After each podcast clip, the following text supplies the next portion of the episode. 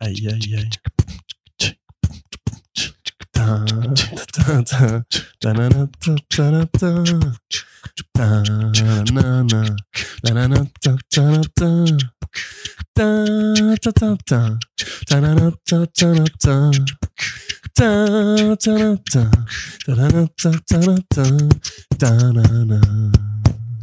Bonjour à toutes et tous, bienvenue sur First Print, votre podcast comics préféré pour une nouvelle émission du format Front Page, qui est votre revue d'actualité spécialisée sur le monde de la bande dessinée américaine et de ses adaptations.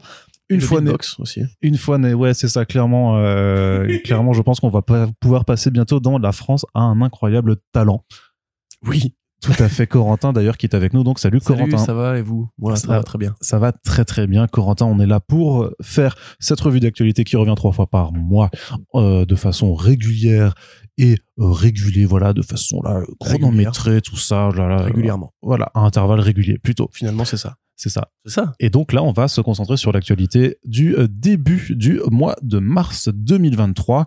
Et on commence évidemment par la dernière annonce en date venant du Paris Fan Festival 2023 dont nous avons le plaisir d'être une, sorte de partenaire média hein, avec comicsblog.fr d'ailleurs on aura une grosse annonce à vous faire euh, là-dessus qui va certainement tomber dans la semaine alors on enregistre ce podcast donc on pourra débriefer au prochain front page mais en attendant euh, C'est quoi, juste Ah bah. Je sais pas au courant. ah oui mais toi t'es pas au courant mais c'est normal mais t'inquiète pas je te dirai normal, toi, tu, je te le dirai tu bosses pas chez First Print, en fait. hors micro mais non mais pour comicsblog du coup c'est Ah, c'est pour comicsblog mais oui.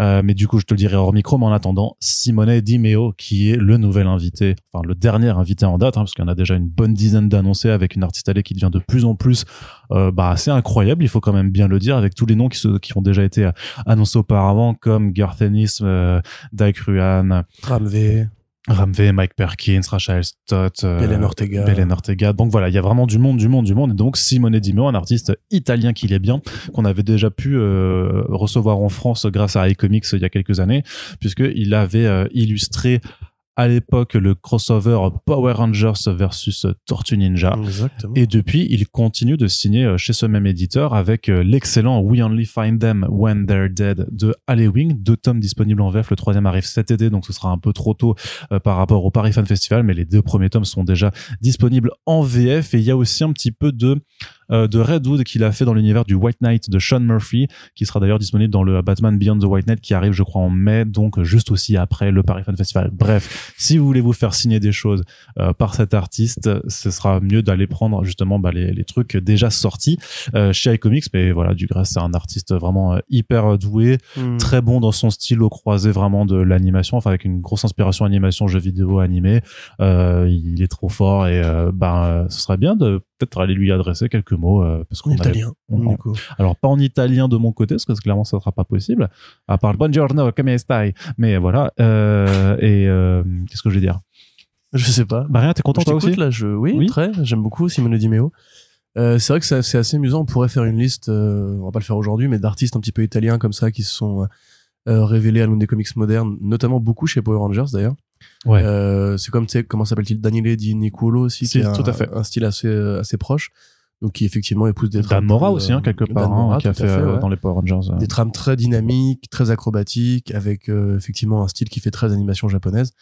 Euh, un peu, enfin tout autant, mais euh, très différemment sur We Only Find Them de Halloween, où là il y a des, un, un usage de la couleur, des aplats et des fonds et une panne chromatique très particulière qui moi m'a vraiment fait tomber amoureux de son trait. À part ça, bon, qu'est-ce qu'il avait fait? Il avait fait le Harley Quinn Future State. Euh, ouais que t'es mignon il a fait du Doctor Who aussi. Enfin, il a fait quelques trucs, mais il débute un peu quelque part en fait, euh, proportionnellement à d'autres euh, artistes comme Dick Rowan ou quoi qui ont un parcours un peu plus chargé. Donc euh, c'est super cool de l'avoir en France pour la deuxième fois. On ira avec plaisir se faire signer des albums de We Only Find Them When They're Dead, une BD qu'il faut lire si vous aimez la science-fiction et Moby Dick. ouais Voilà. et la science-fiction Et la science-fiction et Moby Dick. et Moby Dick aussi Les euh, deux. clairement et encore c'est pour le premier tome parce que le deuxième c'est plutôt si vous aimez les, films de braquage quoi et Ouais, le troisième sera plus si vous aimez Si vous aimez euh, les IA, ouais et le de- code complexe. Et la God 2001, Machine. l'Odyssée de l'espace, je dirais Voilà. clairement.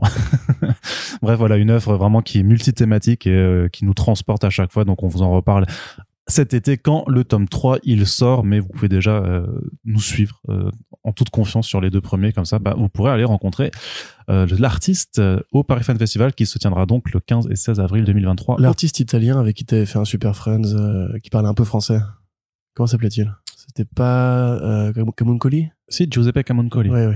Qui avait un super accent. Oui. Arnaud, enfin, le problème, et mon ami est- Arnaud Le problème, il est que c'est comme ça qu'on fait. c'est comme ça comme fait les comics euh, donc Voilà. euh, J'aimerais tout à fait qu'on fasse une série de podcasts avec des Italiens fran- francophones aussi pour voir s'ils ont tous le même accent. Et euh, oui, oui, euh, ben si tu veux, ben c'est vrai que j'ai le fichier audio, je te le passerai de l'interview de Mirka Andolfo que j'ai faite euh, à Angoulême où il y avait son interprète qui parle français. Et oui, effectivement, euh, je pense que tu le, si tu vas faire vraiment, tu mets les les deux bandes audio euh, de Giuseppe de, de cet interprète euh, côte à côte et ça va faire I see no difference.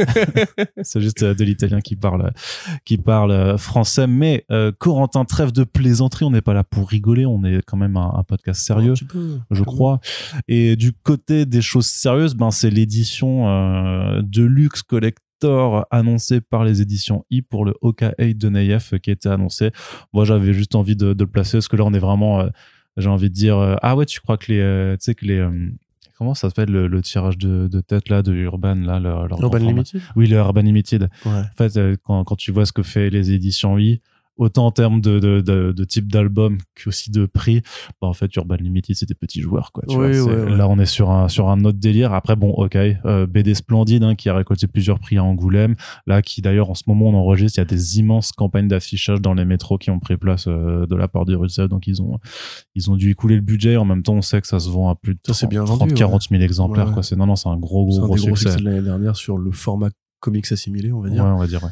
Euh, donc oui, c'est plutôt une bonne nouvelle. Effectivement, c'est une tradition, hein, le partenariat entre I et 619.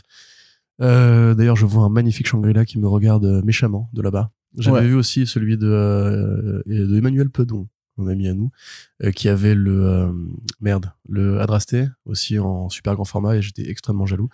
Bah, tu, Euh, Ah, oui, t'as pas les miens, du coup Oui, mais moi, combien tu les as tous toi en fait. j'en ai trois. Voilà, super. Hein, ce qu'on appelle un vendu.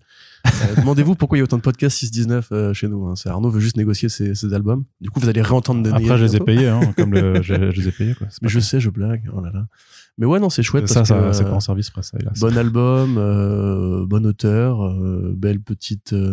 J'allais dire comeback, pas forcément, mais beau petit retour d'un artiste qui était quand même relativement rare depuis quelques années. Donc c'est super cool et effectivement, ça nous rappelle que bah, 619 existe. euh, C'est pas tant qu'il était rare parce qu'il faisait Bayou Bastardize, mais euh, c'est juste qu'en fait, il, a, il, est- il arrivait pas forcément à percer au-delà de- du lecteur déjà convaincu par le label, alors que euh, Death South Central Stories, euh, tu savais que c'était un bon, en fait. Oui, mais tu vois, il y a quand même ce format, justement, à la Babelais, à la Saint-Gelin, ce format roman graphique complet, début, milieu, fin, Mmh. souvent justement un peu écorché vif, un peu violent, un peu voilà, euh, qui est un peu devenu la signature des, des grands de 619 depuis quelques années, alors que la partie où il était était plus la partie run avec les doggies, avec euh, les séries en plusieurs tomes et tout. Donc euh, moi finalement, c'est pas, je, tout est bien hein, évidemment, mais c'est vrai que ça, ça a un cachet, on va dire plus prestigieux. Euh, et d'ailleurs la preuve que le public de 619 est là pour ça, puisque ça se vend bien à chaque fois. Bah là, c'est au-delà, ça, ça, bien au-delà de, de ce public-là, justement. euh, avec... Mais après, je sais pas si c'est aussi le fait d'être- allé chez Rutsev, qui est plus estimé aussi en tant qu'éditeur de bande dessinée que Ankama. Euh, en tout cas, clairement, en termes d'accompagnement et de promo et tout ça, euh, clairement, on voit aussi qu'il y a des efforts qui sont faits. Donc En- voilà, En, en termes de vente par rapport à ce que pouvaient être ces fameux formats de romans graphiques auparavant, on est sur la. j'en sais rien. C'est quand même beaucoup. Enfin, moi, il m'a semblé que c'était quand même très bien vendu, le Hawkeye. Non, mais ok, oui, c'est un énorme Ouais. succès. Oui, oui, c'est un très gros succès. Avec euh, réédition multiple euh, et, euh, et revue à la hausse à chaque fois. Donc, euh, non, non, non, là, pour le coup, il y a vraiment bah, OK euh, qui s'est mis plusieurs fois dans le top 20 euh, euh, du classement de livres hebdo chaque semaine, ce qui est extrêmement rare pour, pour du comics. En tout cas, pour le comics, ça arrive quasiment jamais. Pour la BD de genre affilié, ça arrive de temps en temps, mais voilà, c'est c'est vraiment pas peu, peu commun. Donc, ça, c'était vraiment bien de, de le voir euh, débarquer euh, aussi haut. Donc, qu'est-ce que je veux dire? Oui, donc une édition édition I, donc euh, c'est numéroté, signé, collector, c'est du c'est du beau format, c'est une couverture un petit peu différente, mais sur laquelle euh, Nayef a réussi à s'arranger de nouveau pour ne pas dessiner les pattes du cheval comme il l'avait fait. Donc, il remplace les hautes herbes par des rochers, et euh, je reconnais bien là le, le pragmatisme du bonhomme. Le filou. Il y a donc en fait c'est du facsimilé. Enfin vraiment ils essaient de reproduire ce que en fait euh, si vous le savez pas si vous n'avez pas écouté le podcast d'ailleurs, avec Nayaf, c'est qu'il y a qu'une vingtaine de planches en fait de Hawkeye qui a été réalisé en tradi parce que c'était le souhait de l'auteur de le faire aussi avec une galerie pour pouvoir vendre en fait euh, ces planches, mais le reste c'est du numérique. Donc en gros, il y a quand même un facsimilé de ces originaux de ces planches là et euh, les autres planches qui sont vraiment qui sont en, forme de, euh, vas-y, c'est presque les originaux des calques numériques en fait qui sont imprimés pour vraiment essayer d'avoir une, une forme d'artiste édition. Il y aura un print avec aussi. Et du coup, vu que c'est tiré entre 200 et 450 exemplaires, mais pas plus selon la demande qu'il y aura, c'est extrêmement cher puisque c'est 249 euros. Donc voilà, c'est vraiment de la BD de niche, de niche, de niche de collectionneurs un peu fortunés ou qui économisent pendant quelques mois et mangera des pâtes en attendant euh, pour pour se l'offrir. Mais euh... il y a bien des mecs qui prennent des tachons à 500 euros. Oui, remarque, c'est vrai, c'est vrai. Euh, c'est vrai aussi. Non, non, mais c'est vrai qu'il y a. Non, non, mais voilà, mais chacun peut se faire plaisir en, en fonction de ce qu'il veut. Et en tout cas, c'est pas du tout obligatoire. Moi, je voulais juste le placer parce que je trouve que ce soit cool que que le label 119 continue de faire des, jolies éditions avec euh, avec qui. Alors, par contre, pour la taille, ce sera pas une aussi grande que la Drasté ce sera peut-être plus dans, dans le dans le Shangri-La parce qu'en fait euh, au, vu des, mesures en fait il est même pas beaucoup plus agrandi par rapport à la version de base. Donc de toute façon, la, la version originale, enfin la version euh, normale de chez Russer est, déjà de très belle facture, de très belle qualité. Donc on vous encourage plutôt à vous rediriger vers vers, vers cet album. Mais si jamais si jamais vous êtes en kiff et vous êtes des gros Yankees du label, eh bien vous pouvez vous diriger vers ça. Euh, Corentin, je crois que tu aimes le sexe. Oui. Beaucoup. Oui tu, tu, tu, euh, ça fait partie quand tu, quand tu fais des entretiens d'embauche et que tu parles de tes hobbies, tu mets les, les comics, le, cinéma et euh, le cul euh, après. Moi, j'écris les bonnes grosses leleux. Les, bonnes, les... cartes sur table un petit peu. Voilà, donc un peu de maturité, une fois n'est pas coutume dans ce podcast, dès qu'il s'agit, justement, dès qu'il s'agit de passer en dessous de la ceinture, puisque ce sont les éditions Dynamite, qui n'a rien à voir avec Dynamite Comics aux États-Unis, donc les éditions Dynamite en France qui sont spécialisées dans les ouvrages qui parlent de sexe et dans les ouvrages et dans les BD de sexe aussi quoi dans les BD érotiques et pornographiques qui en fait annonce une nouvelle collection qui s'appelle Kinky. Alors Kinky ça veut dire coquin en, en anglais. Donc c'est la branche des le sourire d'Arnaud c'est bah oui parce que je suis moi-même un, un, petit coquin. Ah bah oui. Un petit polisson. Tu le sais bien. Petit fripon. tu, le sais bien. Euh, qu'est-ce que je veux dire? Donc Dynamite donc c'est la branche BD euh, des éditions de la Musardine. Donc elles sont spécialisées vraiment dans les ouvrages euh, de, de cul euh, et qui donc ouvre cette collection qui s'appelle Kinky et qui justement en fait veut euh, essayer d'amener euh, dans un format comics souple un peu TPB des bandes dessinées publiées à l'étranger, mais en commençant donc par des Américains. Alors c'est pas, c'est avec un titre qui s'appelle The Rock Cox. Euh, que je trouve pas ouf comme titre euh, par contre, euh, qui en fait a été publié par des Américains. C'est un couple d'artistes américains, mais ça a été fait d'abord en webcomic. Donc là, en fait, nous, on va avoir direction directement avoir droit à une version papier, donc qui est dessinée par Leslie Brown et qui est écrite par Brad Brown, qui est son son copain, et qui sont en fait qui s'inspirent vaguement un petit peu de leur vie parce que ce sont ça parle aussi d'un couple de rockers en fait qui ont un groupe qui s'appelle The Rockox qui apparemment font des shows euh, très énergiques et euh, très euh, avec une énergie sexuelle forte et qui en fait sont en galère puisque ils ont des ils arrivent plus à payer leur loyer donc ils décident de partir en tournée pour essayer de, se refaire une vie et donc en même temps ben explorer leur sexualité puisque c'est vraiment une, justement c'est pas on n'est pas dans du boundless comics a priori c'est plutôt des, des, titres qui essayent aussi d'explorer un peu certaines thématiques liées à la sexualité, euh, bah, juste comme l'expérimentation en fait euh, sexuelle, un peu à la façon de sais de, de Money Shot par exemple, euh, sauf que Sex Criminals. Ou de Sex Criminals ouais, d'ailleurs, sauf que ce sera quand même a priori vu les planches montrées un poil plus et vu la couverture un poil plus explicite quand même. Ça reste quand même euh, très euh, très cul, euh, clairement. Mais donc voilà, si si ça vous intéresse, enfin moi je pense que c'est plus intéressant parce que je pense qu'on est vraiment quand même dans les trucs un peu à la Sweet Paprika Money Shot, ouais, Sex Criminals ou ou Sunstone plutôt que dans les délires de on fait les histoires de pirates et puis après on refait la même histoire mais avec tout le monde tout nu chez Boundless Comics. Parce que ça c'est quand même pas très très intéressant. Là, je suis assez curieux de voir. Donc, si si m'en envoie un, je vous en reparlerai très certainement parce que je suis assez assez curieux parce que c'est plutôt mignon en plus dans le terme de dessin. Ça a l'air voilà, plutôt sympa. Donc euh, ça existe, ça le mérite d'exister. Corentin C'est vrai que j'ai, en fait, au final, euh, toi qui adores le cul, du coup. Hein. Bah, j'ai probablement lu plus de BD érotiques que toi. Ça, c'est cher parce que c'est un art à part entière et pas forcément un art de scénariste, hein, évidemment. c'est là justement la différence entre Boundless Comics et Kinky. J'aime bien quand tu euh, places ton petit flex comme ça. Bah, de fait, non, mais on, avait, on avait un projet pour pas rien vous cacher de parler un petit peu de BD érotique, mais finalement, ça c'est difficilement goupillé, on va dire. Par contre, c'est vrai que les comics, en fait, euh, historiquement, sont pas forcément la discipline où où ça évolue le mieux parce que bah, l'histoire fait que euh, ça a été particulièrement censuré par rapport au marché européen où on a quand même beaucoup plus d'exemples, euh, beaucoup en Italie d'ailleurs, étonnamment. C'est curieux, ça d'ailleurs. Mais oui, non, ça, ça participe pour moi d'un mouvement un peu plus général sur le fait de déverrouiller justement les censures d'antan. et effectivement, des artistes comme Mirka Andolfo le prouvent bien, ou effectivement, voilà, Money Shot, Sex Criminal, c'est cette gamme de séries ou de bandes dessinées qui vont aborder le, le, le sexe sous l'angle de la positivité en fait. Ouais, c'est ça. Voilà, avec des mouvements comme la body positivity et compagnie. Euh, et voir un petit peu ce que ça peut avoir d'épanouissant une fois qu'on sort justement des fictions un peu euh, un peu arides et hardcore des années 80-90 sur euh, les thrillers érotiques etc qui étaient plutôt enfin qui voyaient plutôt le sexe comme une arme ou comme une une façon entre guillemets de mettre une pression psychique euh, sur les personnages et tout. Façon basique instinct. Façon basique instinct mais quasiment toute la film de Paul Schrader hein, de toute façon c'est vraiment généralement de ça dont il s'agit. Paul Schrader? Paul Schrader, c'est oui, c'est euh, le scénariste. Euh, ah ok, le scénariste. Ouais, qui a fait aussi plein de trucs avec bah merde le film avec euh, Sharon Stone aussi, Showgirls de Paul Verhoeven. Ouais, mais c'est pas Sharon Stone. Hein. Non, c'est pas Sharon Stone. Mais oui, ok, ok. Après, il y a quoi bah, y a... Mais par contre, il y a, y a, que des phytos dans ce film. Il y a le film avec l'acteur porno aussi, là, The Shores, qui était pas terrible, avec Lindsay Lohan et James Dean, j'ai envie de dire, l'acteur porno, qui est un mec dégueu. Bref, enfin, grosso modo, il y a des fictions qui parlent de cul depuis très longtemps, mais généralement, c'est un point de vue plutôt masculin. Et là, on arrive à une époque où en fait, on voit ça plutôt effectivement comme une activité de couple, ou alors une activité d'autrice. En fait, des, artistes féminines qui vont s'approprier ces thèmes-là, comme ça peut être le cas dans les podcasts, comme ça peut être le cas euh, dans les vidéos YouTube, etc. Donc euh, c'est plutôt chouette, parce qu'effectivement, moi, je pense pas qu'on une société qui a un avenir si on parle pas un peu plus de sexe. Euh, c'est un vrai débat d'ailleurs pour plein de pour plein de gens par rapport aux séries HBO qui disent, enfin, le public dit ouais mais on n'a pas besoin de sexe, c'est pas utile à l'intrigue, etc., etc. Donc euh, oui, non, moi absolument, je suis euh, client de ça euh, comme toi, pour des raisons différentes. et je trouve ça justement plus sain que l'autre Dynamite Entertainment, en l'occurrence depuis les États-Unis, qui eux vendent simplement du soft porn à des vieux pervers.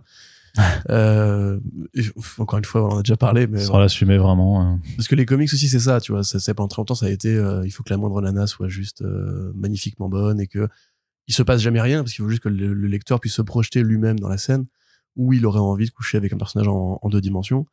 Donc c'est cool de voir que ça évolue de ce point de vue-là sur le marché indé. Euh, et puis on verra quelle est la qualité des titres en question. Oui, parce que après faut quand même parce que Dynamite le reste euh, en dehors de Kinky, ça reste euh, plus boundless. Quoi. Enfin, c'est pas. Il y a certains trucs. C'est. Enfin, je me rappelle que il y avait un stand qui était juste pas en face, mais pas très loin, à côté de Bubble à, à Angoulême. Et, euh, et en passant devant, en me disant mais qui achète ces bouquins c'est normal alors que t'allais aussi les je sais pas les gamins qui passent à côté et tout ça parce que t'avais genre un truc qui s'appelle genre anthologie de la fellation en bande dessinée avec euh, du coup c'est 300 euh, pages de pipe embêtée voilà. Donc tu t'es rué dessus. Bah j'ai hésité. J'ai hésité. Je me suis dit pour ma culture quand non mais c'est parce que avec tous les autres bouquins je te jure que quand je vois ça je me dis mais les, je me suis vraiment dit mais les gamins qui passent et tout ça c'est c'est un peu c'est un peu chaud quand même parce qu'en général qui n'a jamais vu une pipe avant d'avoir 5 ans. Enfin, je veux dire, Arnaud. Euh, bah, beaucoup de gens. Beaucoup de gens. Bah, moi, ah par exemple. Oui, bah, moi, bien sûr. Ton père est pas italien? C'est quoi le rapport? Je sais pas, c'est pas normal cette culture-là. Allez, Corentin, on continue, on continue. Je vais te donner la parole avec Daniel Close qui revient le grand Daniel Close qui revient avec un nouveau roman graphique Monica de quoi se dire si en fait euh, euh, bah en fait le rachat des, des droits de, de la, de la bibliographie de ce monsieur par Delcourt n'était pas une, en anticipation en fait de, de, de, ce prochain roman graphique tiens. Oh tu penses? Oh je pense qu'il n'y a pas de fumée sans feu. Bon, peut-être. Après, moi, j'ai tendance à me dire que c'est plus que les droits étaient arrivés à expiration pour euh, Cornelius, mais euh, et que après ils ont ça s'est joué au chéquier comme d'habitude. Oui, mais un éditeur planifie aussi toujours euh, en amont. Oui, oui, peut-être, peut-être, peut-être. Mais enfin, en tout cas, voilà, du côté des, des États-Unis, pardon, et du Canada, ça ne change rien puisque c'est Fantagraphics euh, qui continue à publier euh, Close comme depuis toujours, puisque c'est quasiment eux qui l'ont révélé. Euh, donc un nouveau roman graphique, il y a pas grand-chose à dire en vérité parce qu'on sait peu de choses en fait sur le scénario et en général, le scénario a moins d'intérêt à, être décrit quand on parle de Close qu'à être lu. Ça fait du coup euh, 7 ans, je crois, depuis euh, la sortie de Patience, son dernier roman graphique, qui d'ailleurs est en voie d'adaptation pour le cinéma. Euh, là, on va parler d'un personnage féminin, donc s'appelle Monica, dont la vie va être racontée par différents, différents personnages, en passant par euh, plusieurs genres, plusieurs euh, formes de récits, donc où ils expliquent qu'il y aura un peu de comics militaires, un peu de comics d'horreur, un peu de comics de thriller, un peu de comics de romance, etc., etc. Et donc on peut imaginer une sorte de cadavre exquis ou de biographie orale, un petit peu comme euh, le roman Rant de Palahniuk, où en fait différents personnages vont donner leur version de, de qui était cette personne, Monica donc, et que chaque version va être un genre de fiction différent, donc c'est un exercice de style plutôt intéressant. Close, ça reste une brute euh, du dessin, euh, ça reste un génie du comics alternatif, comme on disait à l'époque. Donc chaque roman graphique qui sort est un événement pour le monde de la BD. On aura probablement l'occasion d'en reparler pour Angoulême, pour les Eisner, pour tous ces machins-là. C'est un mec qui est très décoré hein, au niveau de l'industrie. Donc euh, voilà, maintenant pour l'instant on n'en sait pas plus. On a juste une couverture et un premier visuel qui fait un peu SF. Donc à voir. Yes. Donc, euh, bah, plus d'infos euh, prochainement, mais euh, comme le disait Corentin, c'est un événement en tant que tel. Donc, impossible, bien entendu, de ne pas passer à côté. D'ailleurs, les rééditions arrivent en ce moment. Il y a eu quelques retards pour certains titres chez Delcourt. Il y a les premières rééditions qui arrivent. Faudra faire, il faudrait prendre le temps de faire un comparo des, albums, en fait. Vu que je crois qu'il y en a, du coup, j'ai les Cornelius et les, Delcourt, voir un petit peu ce qui a changé, mis à part la traduction. Corentin! Oui.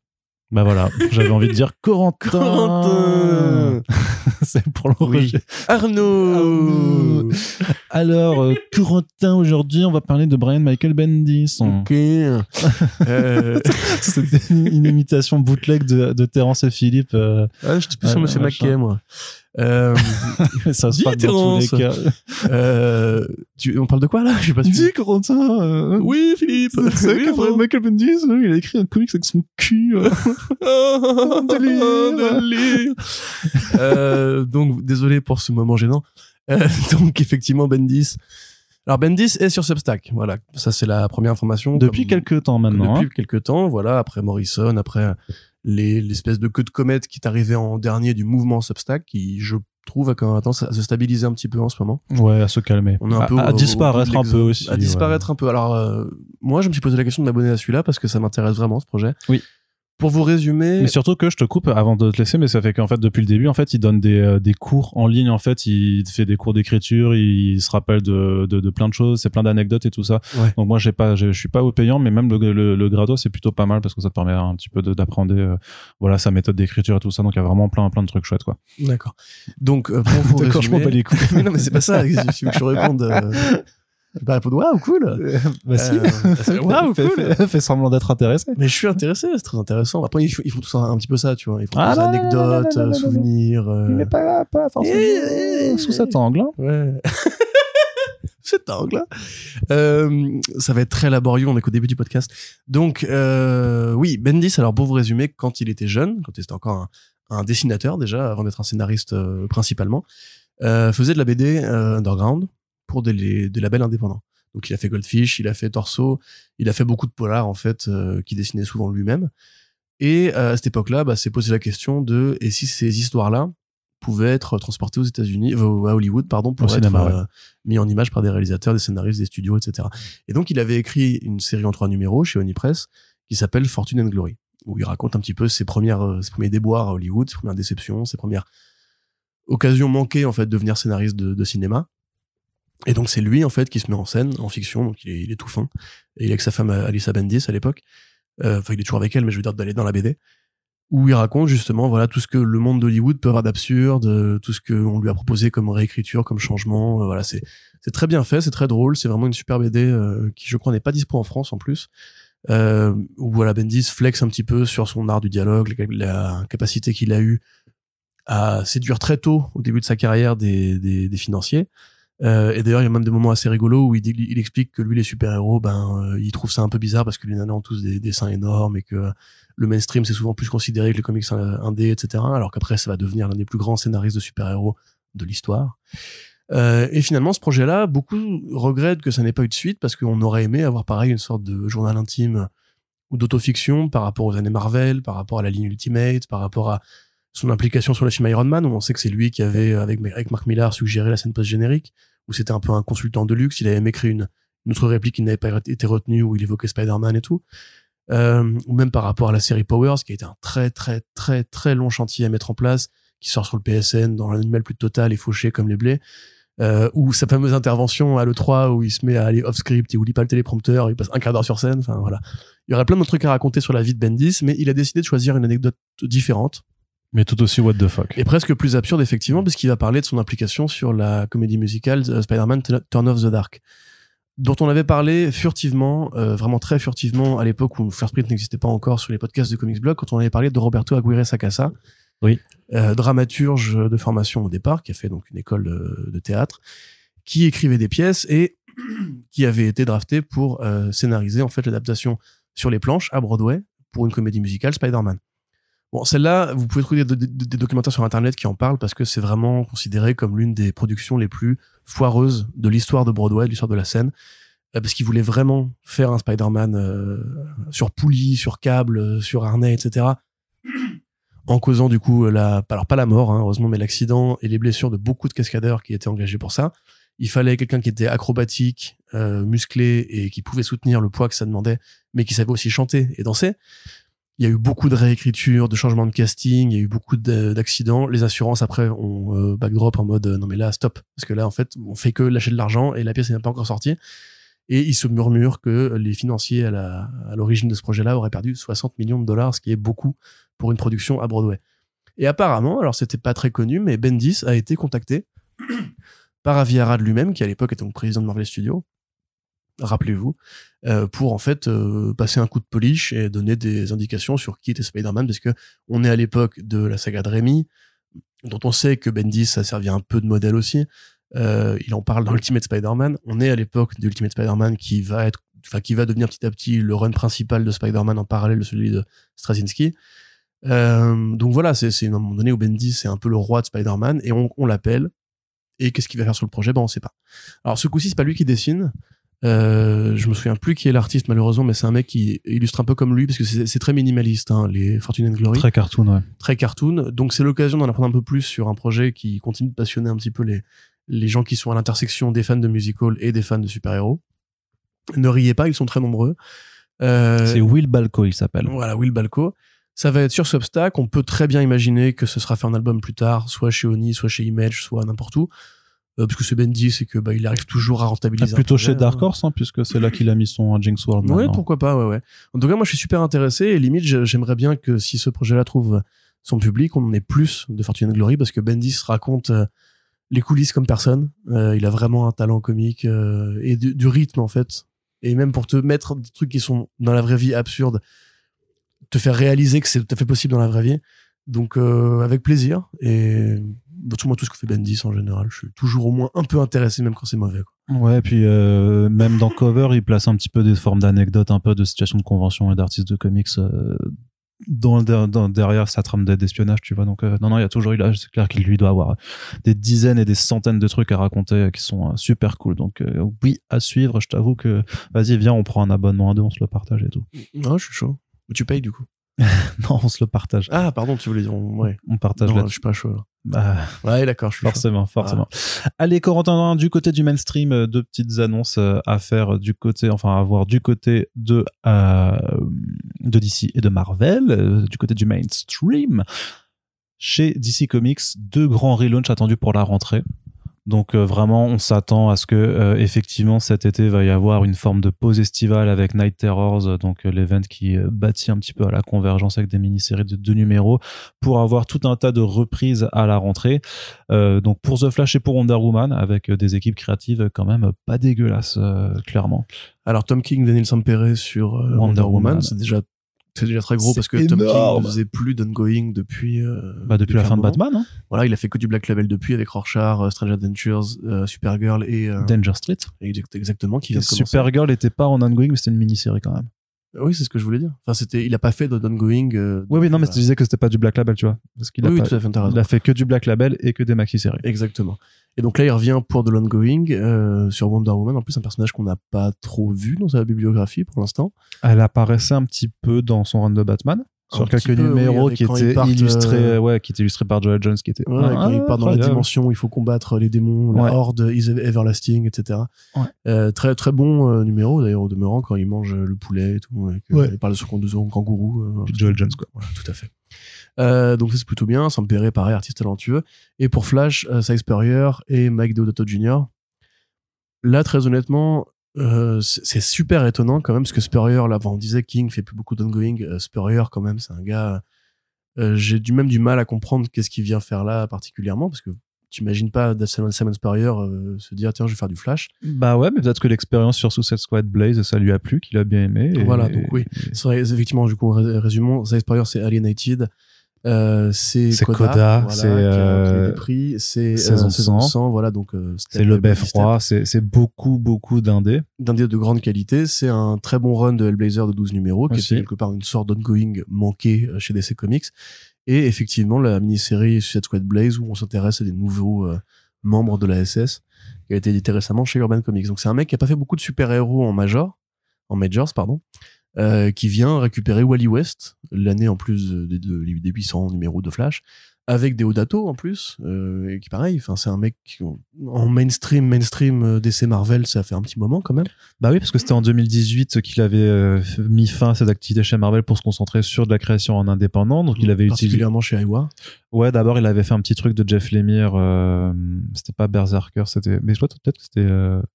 Euh, Je sais plus comment ça s'appelait, mais un, un petit truc avec. un- C'était comme un Indien dans la ville, sauf qu'au lieu d'un Indien, c'était un, un guerrier nordique qui se retrouvait à, dans, à notre époque dans Manhattan, un truc comme ça. Euh, mais voilà, un titre mineur de, de Jeff Lemire, euh, une petite, une petite série comme ça.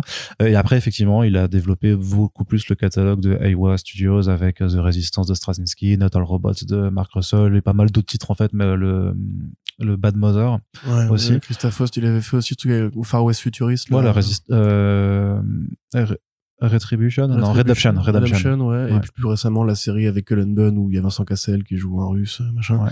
Donc c'est vraiment devenu en fait le mec Mignola de Iowa pendant un petit moment. Il a quasiment fait que ça. Et là, il revient pareil pour une ongoing sur Wally West. Donc, Bon, après, euh, lui, il fera, c'est sûr qu'il fera que les six premiers numéros, quoi. bon, après, moi, ça me dérange. Bah, j'avoue que je suis pas un énorme fan de, de Dato. euh. Ah ouais? Bah, on en parle. En fait, c'est. Oui, je sais que t'aimes pas ces, ces, ces manies. Il y a, il a de- un côté Greg Land, quoi, quelque part, ce- cette, cette obsession pour les visages réalistes euh, qui fait qu'il va dé- décalquer des acteurs et actrices. Et puis aussi, ouais, son, son découpage euh, toujours euh, où, les cases n'ont pas vraiment de sens, en fait, parce que c'est les cases sont imbriquées, en fait. Mm.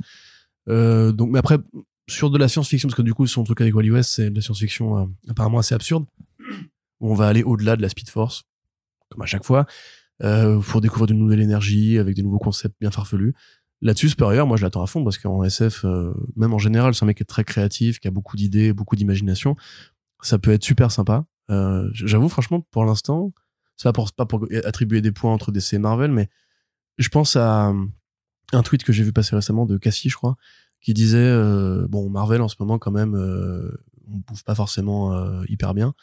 Et on faisait une sorte de petite liste. à Ghost Rider qui est sympa, Daredevil qui est bien, mais qui va bientôt s'arrêter quelques autres trucs par-ci par-là. Franchement, moi, je me fais un peu chier chez Marvel en ce moment. Et là, avec le Dawn of DC, je trouve quand même qu'il y a pas mal de belles annonces. Tu vois, où on voit quand même des Williamson, on voit des Jones. on Non, voit- mais il y a des titres euh, avec des équipes créatives qui effectivement suscitent l'intérêt. Après, à côté, tu sais, quand ils annoncent les, les séries euh, Hawk Girl et Steelworks, euh, Oui, c'est moins, c'est moins Là, intéressant. clairement, on euh, est d'accord, évidemment. Mais je veux dire, euh, Tom Taylor sur les Young Justice, enfin les Teen Titans, je veux dire les Titans même, euh, c'est quand même super cool. Spurrier et King qui reviennent faire de l'ongoing, c'est quand même super cool. Jones qui est toujours un petit peu dans, dans son petit coin et tout. Enfin, Ouais, mais en plus, tu sais, parce que sur le dernier gens. visuel qu'ils ont mis justement pour faire ces annonces, en fait, quand tu éclaircis l'image, tu vois euh, Detective Chimps avec le casque de Dr. Fate. Et c'est littéralement euh, l'image qui est dans le numéro 2, je crois, de, de la JSA de Jones, de la nouvelle JSA de Jones. Mm. Et Ramvey, il bosse encore un peu là chez DC Bah, Ramvé, euh, oui, je sais plus. Oui, non Ce qu'il a fait après Swamp Thing. C'est pareil, la série Il a fait Andromeda. Raven the Bold, anthologie, auteur, Batman et tout. Ouais, Franchement, ouais. non, mais il y a quand même des belles pour Dawn euh, of DC, quoi. ouais. Je partais, Mark Waid, pareil, sur Shazam. Je partais pas forcément gagnant sur l'imprint et, enfin, sur le, le rôle de L'initiative, En définitive, peut-être qu'on aura un peu un effet, justement, élévateur d'avoir tout, euh, tout, entre guillemets, les, les talents de ces, de ces- de ces dernières années qui reviennent un peu jouer avec la baballe. Pourquoi pas, hein. Mais ce sera peut-être le cas aussi chez Marvel, parce qu'il y a aussi pas mal de séries qui vont. Enfin, forcément, Marvel a été très touché par le, ben, le l'explosion en plein vol de Donny Cates, hein, qui euh, qui a quitté euh, coup coup sur coup euh, les séries Thor puis Hulk ou Hulk Mhm. puis Thor, sans qu'on sache trop pourquoi. En tout cas, visiblement, on comprend que c'est pour des raisons plus personnelles que forcément professionnelles. Donc, à voir si c'est un, un burn-out ou des trucs ouais, de, de sa vie qui qui ont précipité des choses. Euh, mais en tout cas, euh, il y a aussi le run de Avengers d'Aaron qui va enfin se conclure Ouais, avec un, un Avengers Assemble euh, de l'enfer. quoi. Autant les préparatifs, je trouve ça rigolo parce qu'il jouait avec le multivers et il faisait plein de réalités différentes. Autant, bah, du coup, la, la réunion de tout le monde, c'est juste de la entre trois équipes d'Avengers et c'est nul, putain. Et c'est moche. Mais c'est et vraiment, c'est Aaron euh, va faire de l'indé de nouveau. Je sais Ouais. pas. C'est Après, ils ont encore Gillen, ils ont encore Ewing. euh, oui, c'est vrai. C'est vrai que sur le plan des sur le plan X-Men, hein. apparemment, enfin, c'est vrai que j'ai beaucoup de retard là-dessus, mais euh, après Axe et tout ça, Axe c'était pas mal. Judgment Day c'était pas trop pas trop mal. Et euh, oui, oui, les Eternals de Gillen, c'était cool, mais ça s'est, comme dit, ça, ça, s'est arrêté- ça s'est arrêté justement après Axe. Ça reprend pas après Axe, donc c'est un, c'est un peu dommage. Euh, a Hickman qui revient aussi, quand même. Hmm. Il y a Hickman qui revient aussi. c'est vrai aussi que ça, ça va être Ça, un. un- Hickman qui ne va jamais aller chez DC, moi, ça va être le manque de ma, de ma vie, hein, je sens. Enfin, j'a- j'avoue, ouais. Il a jamais fait, hein, vraiment, de... Non, je crois pas. c'est terrifiant. Après, peut-être que ça le passionne pas. Ou alors il se dit qu'il pourra jamais faire mieux que Morrison, vu que c'est un peu aussi. euh, Enfin, il y a des Bah, les c'est pas, oui, c'est pas, c'est pas. bah, Après, je sais pas, moi, je, je, je, je veux bien qu'il continue de bâtir son œuvre. euh, Oui, oui, non, mais attends. Son moi, magnum on opus en chez a déjà Marvel. parlé, hein, Ouais. l'univers Ultimate qui revient, ça me. Ça hype. je suis bien. Donc d'accord. voilà, ce que je veux dire, c'est qu'il y a du coup euh, Thor, euh, ça continue avec Thorun Groben euh, quand même. Mais euh, pour Hulk, en fait, euh, le, le, de Donny Cates et Ryan Otley euh, s'achève là ce printemps avec le numéro 14 de mémoire. Et donc, à l'été prochain, un petit relaunch en bonne et due forme avec le retour d'une nouvelle série Incredible Hulk avec Philip Kennedy Johnson à l'écriture. Et Nick Klein au dessin. Ah. Ah. Parce que Nick Klein, justement, était sur, euh, sur le Thor de Donny Cates juste avant et c'était génial. Enfin, lui, de toute façon, il était aussi sur du Deadpool avec Scotty Young, c'était incroyable aussi. beau, ouais. Enfin, voilà, c'est un dessinateur allemand qui est ultra ultra fort dans tout ce qu'il fait depuis de nombreuses années qui est vraiment bah c'est pas pour rien qu'il a été nommé dans la dernière promotion des Stormbreakers chez Marvel parce que vraiment même si Corentin lève les yeux seul parce que c'est une appellation qui n'a pas de euh, sens qui fait pas grand sens effectivement c'est signe que c'est un artiste sur lequel Marvel mise et ils ont bien raison de miser sur lui parce qu'il est quand même très très fort Oui, oui, mais par contre, ça reste euh, PKJ.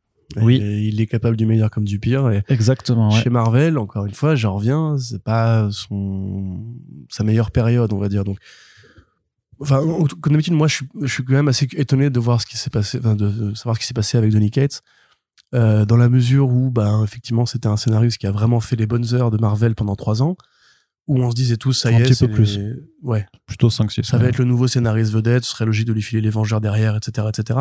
Et en définitive, euh, moi, ça me va s'il fait, s'il fait que de l'indé, hein, il est très bon en indé. Non, mais de toute façon, Il de- bosse sur un truc Wolverine avec Capullo, ça on le sait, parce qu'il le tease, tu vois. Donc euh, j'imagine qu'il va revenir sur un, sur un projet. Peut-être pas de l'ongoing du coup, peut-être que faut- peut-être qu'il faut aussi Bon, qu'il. Capullo en ongoing, oui, non, ça, c'est pas, Hmm. ça me paraît peu probable qu'il- ouais, ouais. Euh, bah, sauf s'il la prépare trois ans à l'avance, quoi. Mais qu'il bah, lui paye, qu'il le paye très cher. remarque, Démon, c'est une mini-série, donc à la limite, il a- Non, mais c'est, je pense qu'il a pas envie, à mon avis, Capullo. Ouais, mais avec Donny Cates. Moi, ouais, peut, bah, peut-être, Hmm. peut-être, peut-être. Enfin bref, tout ça pour dire qu'il va quand même revenir chez Marvel, ça a déjà été annoncé, mais effectivement, j'imagine que le rythme va être un petit peu réduit, quoi. Et euh, bon, on n'en parle pas encore, mais aussi la série, comme je le disais, Daredevil elle va peut-être s'arrêter. Probablement. Enfin, elle va s'arrêter, oui. C'est le visuel miroir qu'il avait mis quand il avait annoncé son début de run.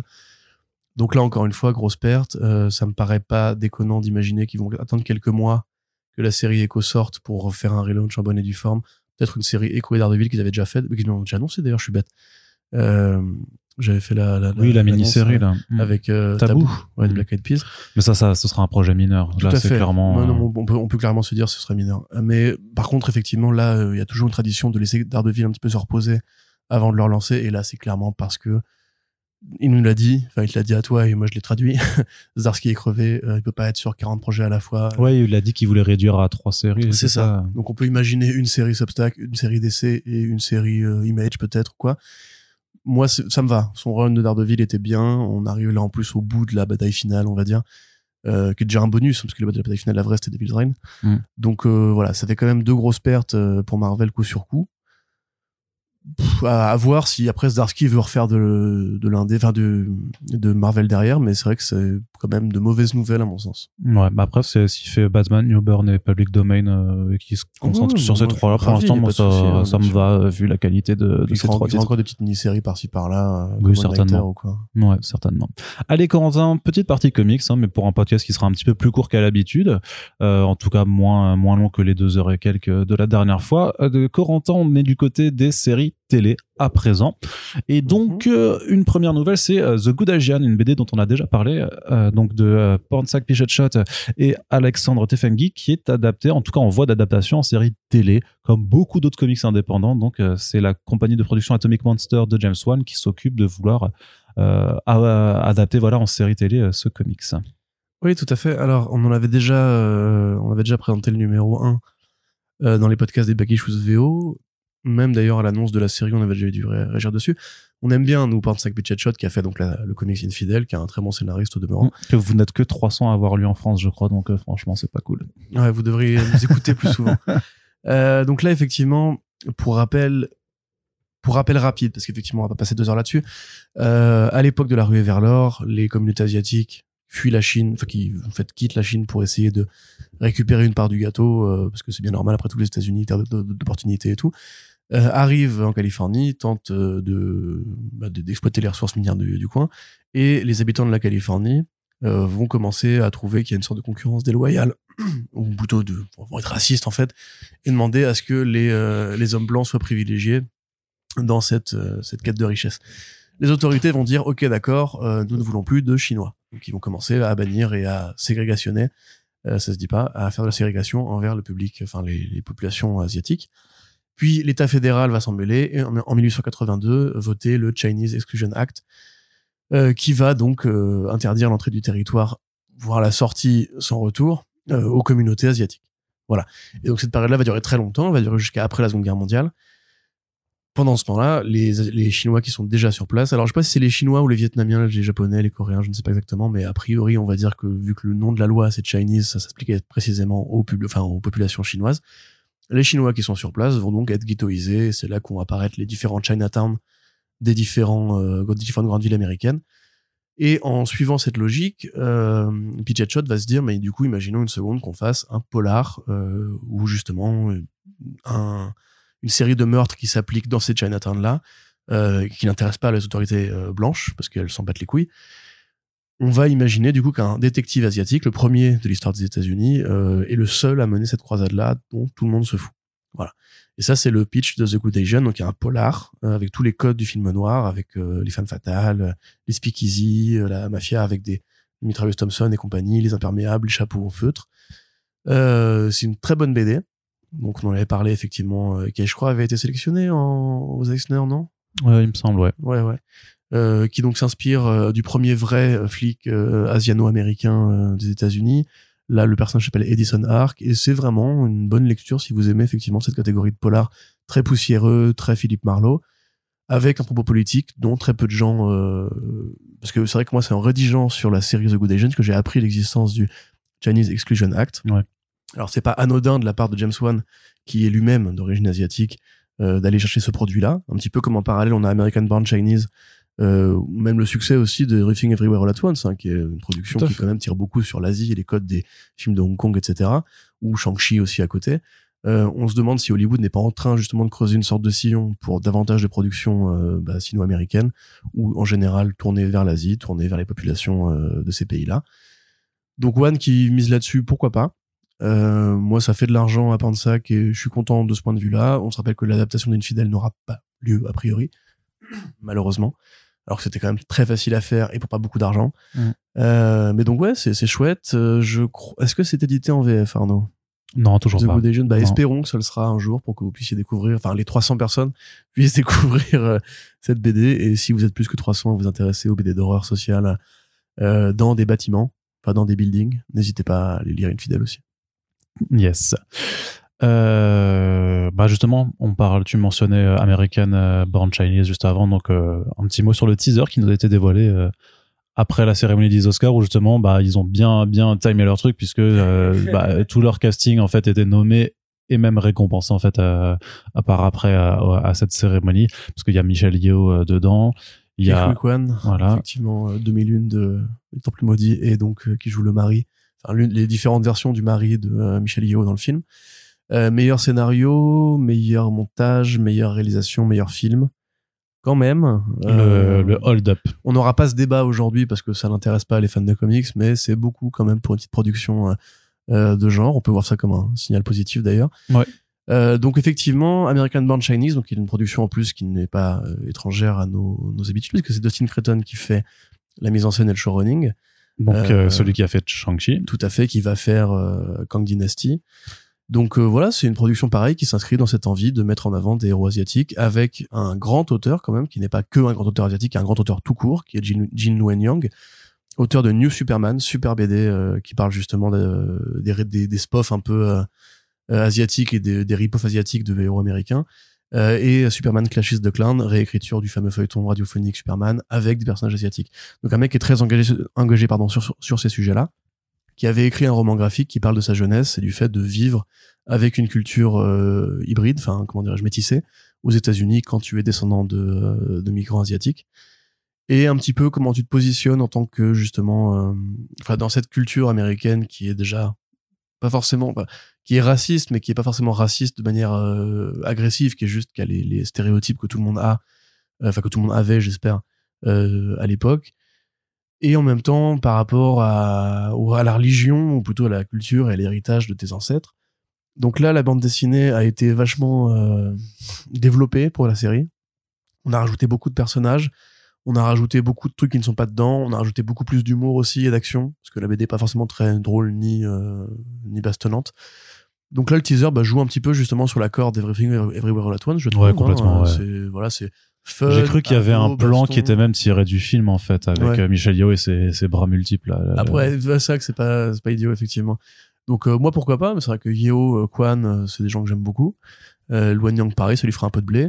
C'est bien de voir Disney aussi investir dans autre chose que du Star Wars, du Marvel, euh, et du Star Wars et du Marvel. Ouais, mais qui- que- que- et ouais, puis curieusement, je trouve en tout cas, même si le, le- c'est un teaser qui fait, du coup, qui s'intéresse que à la partie euh, fantastique en fait de, de cette histoire, donc il fait pas du tout la part belle à- au récit de, de vie, de tranche de vie en fait de, de l'adolescent. Je sais pas après comment ce sera situé par rapport à la BD, tu vois. Mais euh, d'ailleurs, BD qu'il faudrait que Dargo réédite. Hein, il y a plus pas eu de réédition depuis 2007, donc c'est un peu dur de la trouver. Ah ouais. Ouais, ouais. Euh, Qu'est-ce que je veux dire? Mais je trouve bien fichu malgré le, le choix que je trouve un, un peu facile justement pour effectivement euh, tabler sur sur les euh, la cérémonie des Oscars et, euh, et le style un peu Everything Everywhere. Je sais pas, je le trouve plutôt entraînant. Je m'attendais pas à un truc qui qui me donnerait euh, aussi envie, enfin qui, qui me rend vraiment curieux. Ouais, non, mais j'ai plus en tête l'équipe créative, mais c'est pas des mecs euh, de, de, enfin, sans talent. Et je pense que c'est aussi un projet passion pour Creighton qui justement a dû négocier ça avec Disney en mode, euh, bon, je veux bien vous faire euh, vos Shang-Chi machin et tout. Les Shang-Chineries là. Mais là, vous me laissez quand même ce truc-là parce que moi j'aime bien et qu'il y a d'autres trucs en comics aussi d'ailleurs sur les asiatiques. On a oublié le synopsis d'ailleurs, donc c'est un, un héros lycéen, donc qui est issu de parents qui sont des premières générations d'immigrés, euh, qui en fait va être traversé, va être visité par des personnages de la mythologie euh, chinoise euh, qui représentent le bien et le mal et qui viennent le voir dans son petit quotidien et qui donc ça va bastonner. Voilà. Qui l'implique l'air- dans une guerre entre divinités. Exactement. Ça a l'air assez léger, assez sympa, euh, effectivement plus drôle et plus euh, plus rythmé, pas plus plus blockbuster, enfin, pas blockbuster, plus divertissant Mm. que la BD qui effectivement était quand même plus tranche de vie et assez écorché vif sur les souvenirs d'enfance de Jin, Wen- Jin Luen Yang. Donc moi honnêtement, tant que c'est honnête et que c'est pas mal fait, euh, on est content. Ouais. J'ai envie de te dire. Toujours sur Disney Plus, Corentin, c'est Zorro. Il y aura un reboot de Zorro aussi, Zorro qui s'est trouvé un showrunner et pas n'importe lequel. Oui. Son nom Arnaud. Oui, mais justement, je pensais que tu l'avais de, Merde, non, de, pas- de tête, mémoire. non, de tête, Mince, non. on est tous les deux afflués de ce. Ah, c'est encore un coup de ce docteur mémoire. Mais oui. Il arrive toujours dans notre salon avec son rayon. à- Maudit sois-tu, docteur mémoire. Nous t'aurons un, un, un quoi? Un Avec- jour, voilà. mais Oui, c'est est ça, fort, mais c'est parce que c'est avec son rayon à amnésie. Il fait piou, piou, comme ça et il nous touche à chaque fois qu'on fait un podcast. Exactement. Salaud. Salaud Alors. Euh, du coup, on était sur quoi tu vois Zorro. Ah, Il est vraiment trop. Il est vraiment Donc la série Zorro, effectivement, a été euh, mise en production sur Disney+. Ça Brian fait- Cogman. Ça fait un peu plus d'un an qu'on avait euh, entendu parler de ce projet qui est articulé autour de Vilmer euh, Valdarrama. Ça, j'avais pas, j'avais pas oublié. Euh, acteur de That 70 Show, acteur euh, latino-américain qui justement voulait relancer Zorro et on en était resté là.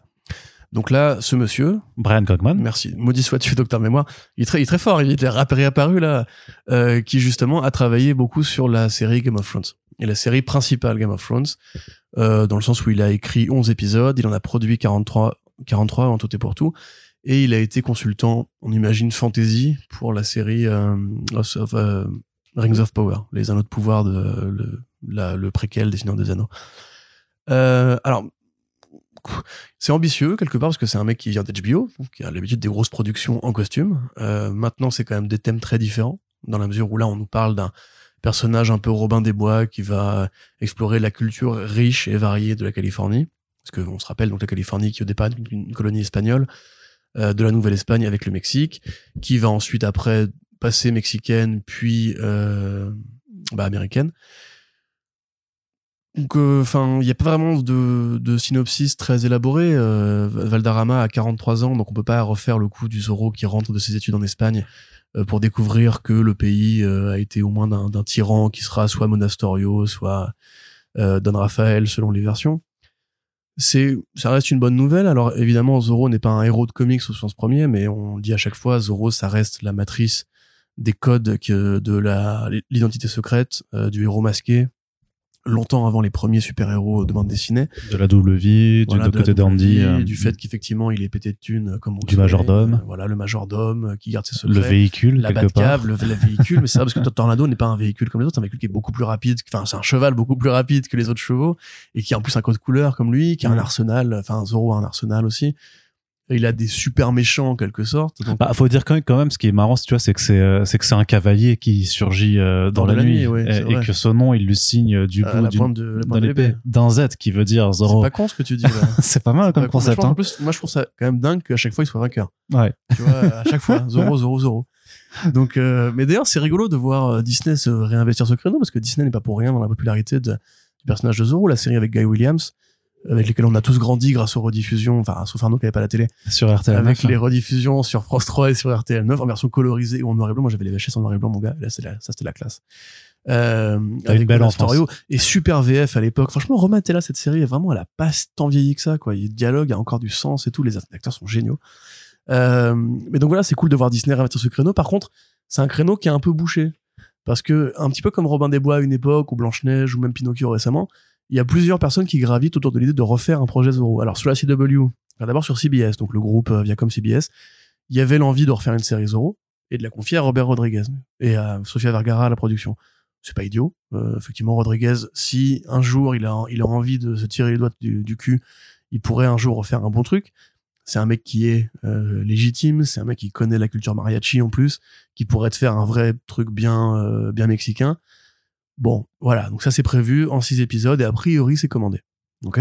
À côté de ça, on a France Télévisions qui va faire une série Zoro avec Jean Dujardin. On n'avait pas parlé à l'époque, on s'est décidé à reparler de Zoro depuis, mais on aurait pu en parler. Oui, c'est vrai. Euh, Jean Dujardin, donc euh, qui a joué Zoro techniquement hein, dans The Artist, euh, il jouait la marque de Zoro. Et dans Platane, il jouait Don Diego de la Vega. Donc euh, Jean Dujardin va rejouer Zoro pour la troisième fois dans une série à gros budget. Pareil, d'ailleurs, il est assez âgé, ça va être compliqué de le défendre du point de vue euh, Zoro le jeune. Et puis il y avait encore un autre projet dont j'ai oublié l'existence, je crois. Mais donc voilà, enfin il y a plein de trucs sur Zoro en ce moment. Probablement que tout ne va pas être fait, hein, on va pas se mentir. Euh, mais c'est compliqué de se positionner par rapport à déjà voilà qu'est-ce qui va être commandé pour de vrai et qu'est-ce qui va être bien, qu'est-ce qui va être intéressant. Mm. Parce que Zoro en fait, on, le personnage est génial, mais il n'y a pas 40 façons de le prendre. Ça reste un mec à cheval avec une épée, un fouet, euh, qui combat euh, les flics. L'injustice. Voilà, l'injustice et, euh, les flics dans dans une Californie espagnole qui parfois est à l'aube de la révolution quoi. À la limite, tu vois ce qui a été fait par Martin Campbell dans le film Masque de Zorro, on a plus un, côté un peu Batman Beyond où le vieux Zorro forme un héritier pour voilà aller poutrer les, les vilains colons qui se sont barrés en Espagne et tout. Ça peut être intéressant, mais il y a une raison pour laquelle on a eu du mal à donner suite à ce film-là en fait, c'est qu'il n'y a pas en fait 50 façons de réinventer Zorro. Et donc, quatre séries ou trois séries en même temps, je sais pas. Euh, J'aurais plus foi en un mec qui vient de HBO pour faire ça que en Robert Rodriguez, même si j'aime beaucoup Robert Rodriguez, enfin le vieux Robert Rodriguez. Et en même temps, ça peut être marrant d'avoir différentes lectures un peu contraires. Euh, voilà, un peu comme pour Batman, qui est des fois 40 BD en même temps et elles sont parfois toutes intéressantes. Donc, euh, à voir. Yes. Ouais, ouais, je serais, je serais assez curieux, mais c'est vrai qu'on pourra reparler du truc de, t'intéresse, toi, du coup, ça. De, de Jean Dujardin, Mazoro, ouais. Mais moi, je lisais les, euh, les bouquins. Alors, je sais plus qui c'est qui les écrivait, mais j'ai souvenir vraiment d'une collection. C'était Folio Junior, tu sais, avec les petites bandes colorées sur le, sur le côté. Et j'en avais lu plein. Je crois que c'était, je l'ai piqué à mon frère, quoi, mais j'en avais, j'avais lu plein de romans Zoro à l'époque et j'adorais ça, quoi. Bah, Zoro est un, héros littéraire, hein, au mhm. départ, avant d'être un héros de. Bah, du coup, c'est, j'imagine que c'est les, les romans du, euh, du, du, créateur que j'ai lu euh, quand j'étais, quand j'étais gamin, mais mhm. ça me, ça me transportait, quoi. Anecdote. Et du coup, le, je sais que toi, tu l'aimes beaucoup, mais là, c'est quoi, c'est le film avec Banderas, là? C'est, Le masque de Zorro. Ouais, celui-là, J'en ai ouais. parlé deux fois là. Oui, oui, oui. Écoutez. non, mais c'est le- c'est t'as un docteur mémoire. Docteur mémoire. Il est encore- Putain, mais. mais on a- incroyable. on- On peut pas lutter. Il est trop fort. Il est vraiment trop fort. Et euh, non, mais ce que je veux dire, c'est que je l'avais aussi beaucoup, beaucoup aimé à l'époque. euh. Et donc, anecdote. Oui. L'auteur qui a créé Zorro, dont on va pas me revenir d'ailleurs, c'était Bah, attends, je l'ai là, je, je l'ai, c'est Johnston McKelly. Eh ben voilà, d'un vrai truand qui se met un peu la pagaille euh, et qui tabassait justement l'autorité euh, dans le sud de la Californie à l'époque, qui s'appelait Murrieta. Et ben Murrieta, c'est le nom que porte le personnage de Antonio Banderas dans le film Le Masque de Zorro, où on rend un Mmh. petit peu le vrai nom à la légende qui a inspiré le personnage. Voilà, c'est une note comme ça, il y a tous les jours sur Force Moi, j'adore, j'adore. C'est pour ça que j'écoute First Print. en fait. Abonnez-vous, hein, comme on dit. Euh, lâchez la, la- act- activez la cloche. Donc voilà, euh, Zorro revient et il revient beaucoup. Maintenant, espérons, enfin espérons, euh, voyons voir s'il y aura des BD qui sortiront tout ça parce que il y a quand même pas beaucoup de BD sur Zorro. Pas de très bonnes BD. Mais voilà. Yes. Bah, tu vois, non, non, je regarde. Non, non, mais, non, non, mais non, mais pardon, je, Yes. je regardais, euh, Tu la, page Wikipédia de Zorro pour retrouver. Effectivement, il y avait des bouquins dans Folio Junior que je, dont je les ai pas, je les ai pas inventés. Et c'était, euh, il y avait la marque de Zorro, la vengeance de Zorro et Zorro et son double. Euh, et du coup, c'est c'est bien les écrits de Johnson McCulley que j'ai que j'ai lu, je pense, étant gamin. Parce que les autres, après, il y a d'autres trucs qui sont euh, sortis, mais c'était en 2004-2005 et j'avais arrêté de lire Zorro à, à ce moment-là, je pense. J'étais un grand. J'avais Mm. 14-15 ans, donc euh, on lisait Lovecraft ouais, à ce moment-là. On était passé sur autre chose. Allez, Corentin, on continue. Mm. Belle nouvelle. Là, là, là, tu vas kiffer. Là, je sens que tu vas devoir euh, déchirer ton pull, aller sur mon balcon et faire yeah comme ça, comme un gros mec viril. Ouais, vas-y. Bah, John Berntal qui revient en Punisher. Et il a, il, il, il- il s'en va. Il est, je, je commente, hein, il est sur le. il est un petit peu bête. Je sais pas si vous l'avez entendu, mais il est vraiment parti sur le balcon crier. Voilà. Voilà. Putain, mon pull, t'es chiant, j'aimais bien. Oui, bah oui, bah oui, bah oui, mais bon. Euh, ouais, donc, euh... donc la coloc de Arnaud arrive d'un air un peu étonné. Euh, John Berntal revient en Punisher. Effectivement, Arnaud, c'est fou. C'est incroyable, C'est ça. hein. fou. J'avais recrié pour la peine. Non, non, non, non. Euh, donc c'est bien, c'est cool, c'est John Berntal, ça fait plaisir. Voilà. parle un peu, parle un peu. Bah moi j'ai hâte de le voir euh, crier euh, Rousseau comme ça dans euh, avec sa, son énorme voix grave euh, dans dans la série. Par contre, euh, des Big conv- Bad Punisher. des convenus, des convenus quand même, c'est que euh, Deborah Ann Voll et euh, donc euh, l'actrice qui jouait Karen Page et euh, le- l'acteur donc euh, qui jouait euh, Foggy Nelson, dont je vais pas me rappeler le nom aussi parce que Docteur Mémoire a encore frappé plein, entre là. Il nous bolosse la gueule. Donc ce sera pas là effectivement alors. Ils seront pas là, donc en fait, c'est-à-dire Euh. qu'il y a- et, et on sait que euh, l'actrice qui doit jouer Vanessa Fisk a été recastée, c'est Sandrina Holt. Donc en fait, moi, je, je, je- je pense qu'il y a déjà eu des annonces de casting qu'on a relayées, où en fait, on nous a dit que ce serait pour certains rôles, où on nous a, où euh, clairement la production a, a joué les, les, les fourbes, et en fait, euh, Karen et, et Foggy ont déjà été recastés parce que c'est impossible de faire une série Daredevil sans Karen Page et sans Foggy. C'est Elden euh, Henson l'acteur. Merci Foggy. Hansen, merci. Euh, bah, je trouve ça à la fois du coup euh, bien et dommage parce que Sandrine Holt est une bonne actrice, une très bonne actrice d'ailleurs au demeurant, qui a aussi fait euh, des séries HBO, qui a même fait un, petit passage dans Mister Robot, qui n'est pas une série HBO. Oui. Euh, et je suis, je suis évidemment ravi de revoir John Berntal en, en Punisher. Pour des raisons très très évidentes, pour moi c'est le meilleur interprète du personnage, euh, alors qu'on a quand même eu plusieurs versions, euh, Stevenson, euh, merde, euh, Ivan Drago, lui, voilà, le grand, Dolph Lundgren, c'est ça. Yes. La série Punisher, quoique je l'ai pas forcément apprécié, lui était vraiment carré dedans. Et l'arc où il y a Daredevil et le Punisher dans la Ça, saison c'était très 2, bien, ouais. c'est vraiment le, pour moi la meilleure adaptation du personnage et qui a vraiment un des trucs qui a vraiment bien compris le couple Matt Murdock et Frank Castle au point de restituer vraiment à la fois une scène de Garcenis et des dialogues à la Bendis euh, qui sont juste brillants quoi simplement. Donc c'est super bien de le revoir. On peut probablement imaginer que on le reverra dans d'autres fictions Marvel Studios parce que c'est un acteur qui a, qui a vraiment percé depuis euh, depuis son rôle de Castle.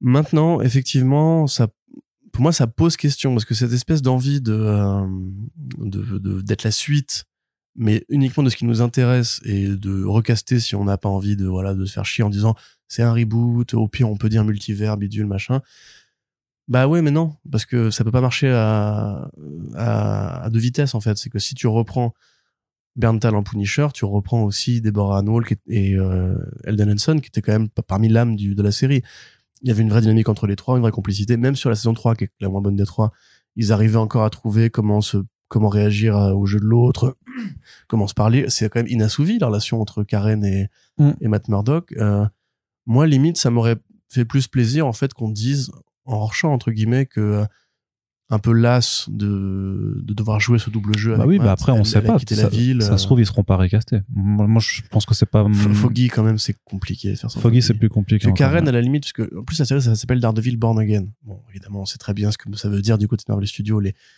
le Civil War par rapport à ce qu'est le comics, euh, c'est c'est le jour et la nuit, mais dans Born Again, il y a quand même un élément important du point de vue de Karen Page, un Mhm. élément que tu peux difficilement euh, tronquer. Tu peux mettre une autre- un autre personnage féminin à la place, parce que Matt Murdock a eu plein de conquêtes. Mais par contre, sans Foggy, c'est vraiment compliqué d'imaginer la vie civile de Matt Murdock. Mhm. Alors, euh, soit on, on- vraiment on, on gomme tout, soit on recast. Moi, j'aurais préféré qu'on gomme tout, en fait, pour pas justement avoir, avoir à me dire, c'est dommage que Deborah Ann Wall, une super actrice au demeurant, et Elden Henson, qui était un super foggy, dialogue mitraillette, un vrai charisme en plus, Ouais, non, c'est très bien. euh, parce que du coup, on aura un effet douze, douze amer qui va, je pense, euh, accentuer les comparaisons désavantageuses si la série est pas bien. Enfin, C'est si la ça, ouais. moins bien Ouais. que la, la- la version Netflix. Tout à fait. Après, euh, voilà, bon, euh, sinon, euh, réalisateur du pilote, pareil, euh, Michael Cuesta, qui a fait le pilote de Homeland et de, de- de- de Dexter.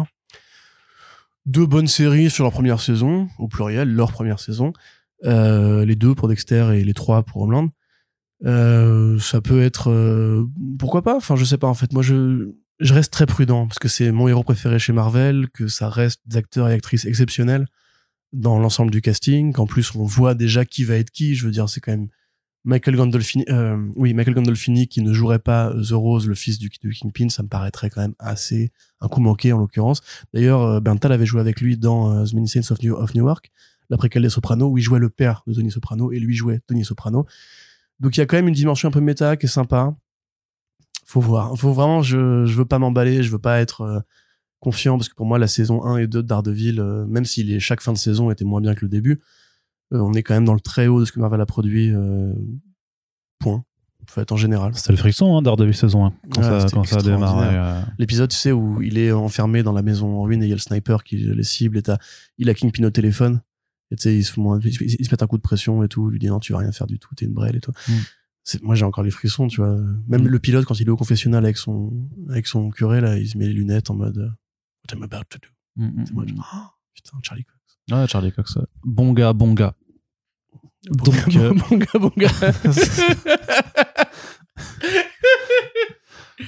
voilà. Ah bah il est rigolo aujourd'hui, il est de bonne humeur. Euh, Qu'est-ce que t'en penses, toi? Ben euh, moi je suis chaud. Bah John Berntal, autant le Punisher, j'ai toujours trouvé que c'était une série qui qui allait qu'à la moitié de son potentiel, notamment sur le traitement de la violence et du, du caractère du personnage, parce qu'ils arrivaient quand même à en faire un anti-héros euh, plutôt que pour moi c'est pas juste un, c'est juste un comment dire.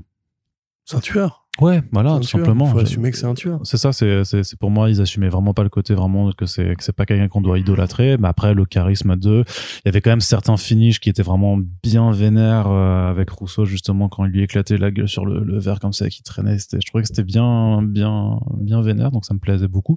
C'est de la violence, donc forcément ça me plaît.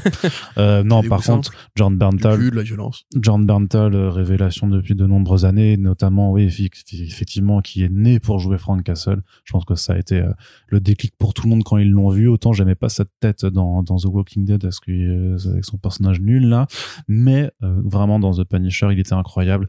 Donc vraiment, c'est ça, c'est euh, Give Me More des, euh, des, euh, des John Berntal qui hurlent les noms de ses adversaires dans la rue, ensanglantés. Franchement, c'est ça qu'on veut. Mais pareil aussi, c'est Marvel Studios, c'est Disney+. Donc, quelle sera la tonalité?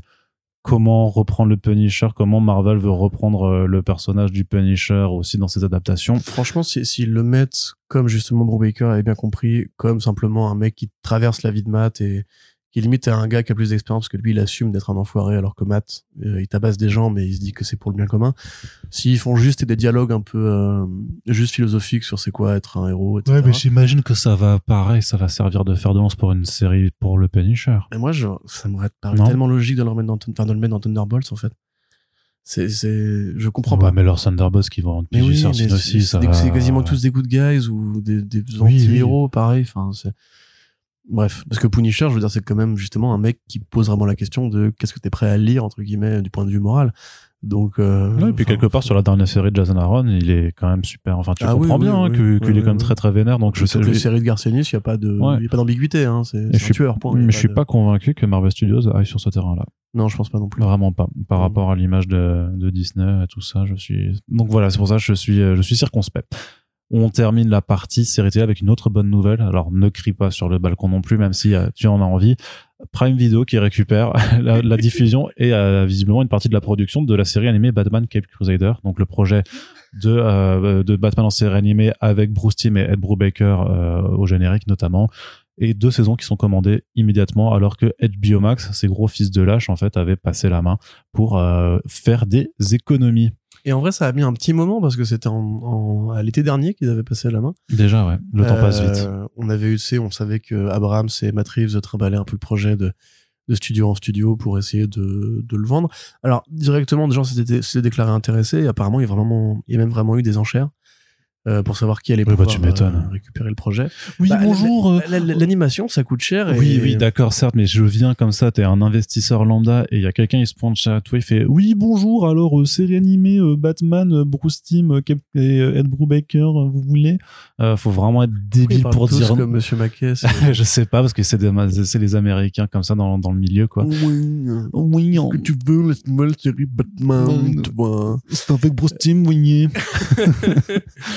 Euh, donc euh, ouais donc on- évidemment on savait qu'il y aurait des repreneurs potentiels Ah, Hulu était intéressé Hulu était intéressé quand même c'est fou le groupe Disney Oui, oui, c'est vrai, bah, en même temps. Bah, bien sûr. Euh, Apple était intéressé Netflix aussi mais bon Netflix apparemment David Zaslav n'est pas n'est pas content de leur méthode de paiement parce qu'ils payent en décalé Ouais. donc c'est peut-être Ouais, et puis. Netflix et l'animation ces derniers temps, il y a aussi plein de trucs qui sont passés ouais, à la trappe. Hein, ouais moi ça, euh, me, ça me va que ça aille sur Prime dans Prime, Prime avait déjà sauvé euh, Peacemaker et DMZ à l'international Mais c'est ça, bah, c'est je pense qu'il y a un, de toute façon, il y a un accord euh, plus global, hein, Oui, bah, très évidemment. Mais on avait écrit un article là-dessus où vous avez signé un accord pour l'animation. Ouais. Et on imaginait que ça concernerait Cat Crusader. Même si lui est plus indépendant dans le sens où c'est vraiment une prod de Matt Reeves et de Abrams qui sont déjà des gens, enfin, c'est pas n'importe qui, c'est les mecs qui ont des overall deals avec euh, pas mal de studios. Et Abrams lui-même, justement, était pas vraiment en odeur de sainteté dans la nouvelle structure Warner Bros. dans le sens où, bah, il avait signé pour The Nevers, euh, non, pas The Nevers, merde, Demi-Monde. Oui. Demi-Monde qui s'est pas fait. Euh, il avait signé pour les séries euh, Justice League Dark qui ne sont pas faites. Oui. Et en définitive, il a quand même réussi à toper le Cat Crusader. Donc effectivement, c'est la reprise du principe de Batman TAS sans les contraintes de censure qui avaient été posées à l'époque, euh, qui avaient permis de très belles choses, hein, des- Oui, oui. de faire de l'horreur plus imagée, on va dire, ou plus, plus suggérée. Et en définitive, là, euh, Bruce Timm pourra se faire plaisir. Euh, avec une série probablement rated R et Yes. voilà, qui, qui Et Batman qui fait des petites leleux sur les toits de Gotham City. Oui, ça par contre, connaissant Bruce Timm, il est pas possible que ça veuille aussi dire ce genre de choses. Mais donc c'est Ah, je Baker en showrunner et aussi Greg Rucka à l'écriture de quelques épisodes. Oui, c'est vrai. En fait, il y a tous les gens qu'on aime bien qui ont travaillé sur ce projet. Euh, super nouvelle. Je ne vais pas déchirer mon plus encore une fois parce que j'en ai pas non plus euh, euh, d'autres sur moi. Mais euh, ouais, ça fait grave plaisir et finalement, c'est peut-être pas si mal. Tu vois que parce que HBO Max, on sait pas quand ça va arriver. Ça arrivera pas en France. S'il avait, voilà, ça va pas arriver. S'il avait fallu dire aux gens euh, ne le piratez pas parce que bon voilà, alors que tout le monde l'aurait piraté, c'est un peu dommage. Là, en définitive, ça ça répand la marque Warner sur différents canaux. Euh, Netflix aura Sandman, Prime aura euh, tout le reste. Euh, pourquoi pas? Pourquoi pas? Moi, enfin, je veux dire Prime. euh, Enfin, ça, ça me dérange pas si tu veux de mater euh, Last of Us chaque semaine sur Prime. En fait, Mm. Moi, je préférais m'ab- m'abonner à HBO si je pouvais. Je ne peux pas. Donc, partant de là, euh, voilà. Ouais, non, non, très bonne nouvelle. Et puis, euh, ben, euh, Non, il faudrait Prime- juste qu'ils remettent les machines en route parce que ça leur a mis quand même un petit délai dans la gueule. euh. Ouais, mais Prime qui devient quand même leader euh, en fait sur le côté bah, euh, adaptation de super-héros parce qu'avec The Boys et Invincible, Leader point. Enfin, je veux dire, au niveau offre, s'ils ont le pass Warner, il n'y a pas grand chose qui va avoir un catalogue pareil. hein. Ouais, moi je parle des jeux de qualité, pas de pas Ah de oui, d'accord, quantité. Mais je trouve que sur les toutes les séries de comics euh, qu'on suit en fait, euh, en récupérant aussi la diffusion de Peacemaker, euh, bah euh, sur Prime maintenant voilà t'as Peacemaker, The Boys et Invincible qui sont quand même dans le haut du panier clairement sur les productions des dernières années. T'as ils vont avoir le, la nouvelle série animée Batman chapeautée par Bruce Timm. Excusez-nous, je sais pas. Enfin c'est super cool. Enfin, Ouais, je sais pas. ouais, carrément. C'est assez impressionnant de les voir euh, de les voir se- Ouais, bah, s'imposer. c'est pas Netflix qui va. Pardon. À Netflix, ils ont quoi? Ils ont The Sandman qui était quand même pas trop mal. Ouais. Umbrella Academy, Sweet c'était Tooth. bien au début et c'était nul Sweet Tooth. et c'est devenu euh, un peu nul. Sweet Tooth. Sweet Tooth, euh, ça n'existe pas. C'est dans, c'est dans une autre réalité en fait que ça existe le cette série. truc Daybreak. Daybreak, mais Daybreak, c'est Warrior même. Hein? Warrior Nun. Warrior Nun a ses fans. Il faut les respecter. Oui, mais j'ai pas dit que c'était. J'ai juste. J'ai dit le nom Nun, il y avait pas de. Bah, en plus, c'est pas. Enfin, c'est pas. Ça m'agace moins que, que Moon Knight. The hein. Last Days of American Crime.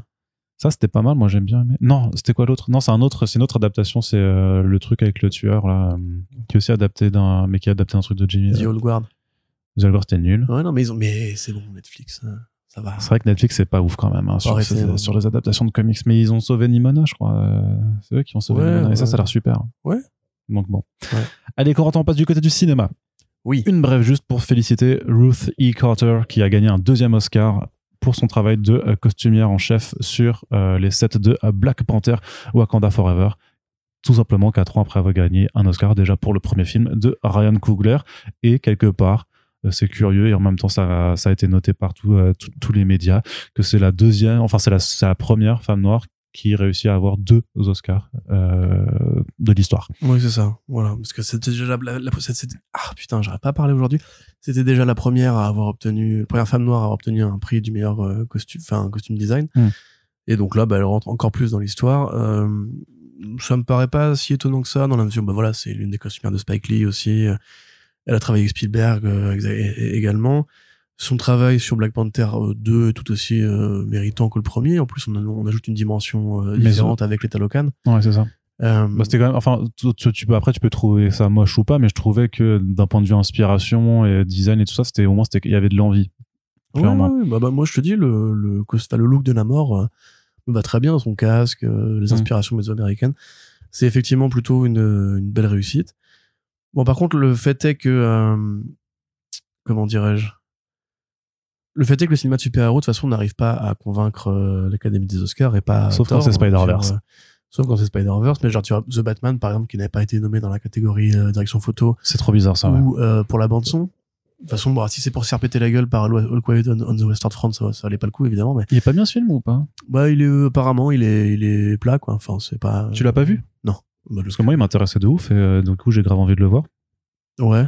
Bah ouais, bah, moi j'aime bien les films de guerre aussi, quoi. Donc, euh, Bah, moi, apparemment, de ce qui ressort de les quelques gens qui l'ont vu autour de moi, c'est que ça, ça marquera ça ne méritait pas un Oscar du meilleur ouais, film étranger, en tout cas. C'est plus ça, effectivement. Ça, c'était Alors- pour Astérix, normalement, quoi, mais bon. On est quand même, voilà. On a été volé, hein. Il faut dire les choses. hein, We were robbed. Euh, donc là, en l'occurrence, Rose Carter gagne euh, face à Babylone. Euh, travail C'est vrai que de- Babylone, il y a un putain de travail de costume d'époque Ouais, ouais, aussi. de hein. Marie Zofres. Euh, Elvis pour euh, Catherine Martin. Bah les couilles, ça. Bon, ça, je- j'ai vu beaucoup de gens dire ouais, il aurait dû gagner. Non. c'est- littéralement juste les reprises des costumes qu'il a vraiment portés dans la vie. Mm. Alors ok, on, on choisit le tissu, la photo qui éclaire bien le costume, etc. Mais le travail était déjà fait. C'est pas comme créer un monde entier avec une situation sous-marine, tu vois. Enfin, Mm. euh, Everything Everywhere All at Once, pareil. Je pense pas que les costumes. Il y a vraiment que la fille qui a des costumes un peu euh, élaborés. Oui. Euh, et Miss Harris Goes to Paris, qui est un film sur la mode, donc enfin sur le, les grands couturiers. Donc voilà, une victoire qui me paraît légitime. Euh, je serais plus énervé pour Angela Bassett, Ouais, qui ouf, perd ça. face à Jamie Lee Curtis. Après, je suis, cont- je suis content pour. vraiment pas marqué l'histoire non plus pour son rôle, ce rôle-là. Oui, mais c'est ce que tu as déjà dit avec d'autres sur, sur, les réseaux, c'est que c'est sûrement un, un Oscar à rebours pour euh, récompenser le reste de sa carrière aussi. tu vois. Ouais, mais c'était pas le film pour faire ça en fait. Je suis d'accord, je suis d'accord. Après, moi, j'arrive pas à ne pas être content quand même pour elle parce que j'adore Jamie Lee Curtis euh, pour Halloween particulièrement, tu vois. Pour, euh, Mais oui, Bassett méritait largement d'avoir quand même parce que cette performance-là, si elle a eu un Golden Globe, ça aurait été bien d'avoir l'Oscar aussi. Ouais. Et sinon, comme alors, si vous avez eu l'article sur comicsblog.fr, vous le saviez, c'était prévu, nous l'avions écrit. Euh, les meilleurs maquillages et costumes a été à The Whale. Oh là là, surprise. Et les meilleurs VFX ont été à Avatar, The Way of Water, sans la moindre once, la moindre goutte De dire, surprise, ouais. de surprise, puisque c'est les deux films qui les, mé- qui les méritaient. Donc si on, si on arrache au cinéma de super-héros les rares statuettes qu'il arrive encore à toper, euh, va vraiment falloir se, retrouver- se, pareil, se tirer les doigts du fondement. Même si je suis quand même un peu agacé pour Bah The après, Batman, sur les The Batman a quand même fait des vrais efforts pour un film de super-héros et qu'il ait même pas été, que Giacchino ait même pas été sélectionné pour la bande son, euh, c'est un peu du foutage de gueule. Ouais, j'avoue. Non, non, mais c'est vrai. Mais après, ce qui est vrai, c'est que sur le plan du. Autant pour la photo, je pense que c'est Greg, euh, Greg euh, Fraser, Fraser qui, a, qui a fait la photo de The Batman. Il mérite de ouf quand même parce que moi, je trouvais que c'était quand même un film qui était euh, on peut lui trouver euh, tous ses défauts en termes de rythme et Bah, tout il ça est très beau quand même. mais euh, ouais l'esthétique euh, l'esthétique bordel Euh, c'est quand même quelque chose d'assez incroyable dans ce film et par contre euh, c'est vrai que sur le point de vue des effets spéciaux par contre c'était une année qui était assez décevante hein, de toute façon d'un point de vue visuel il n'y a pas eu de grande réussite euh, Doctor Strange c'était sympa mais c'était pas non plus ah, ébouriffant l'œil- au milieu du front. Oui, hein. oui, oui, non, puis Oh, voilà.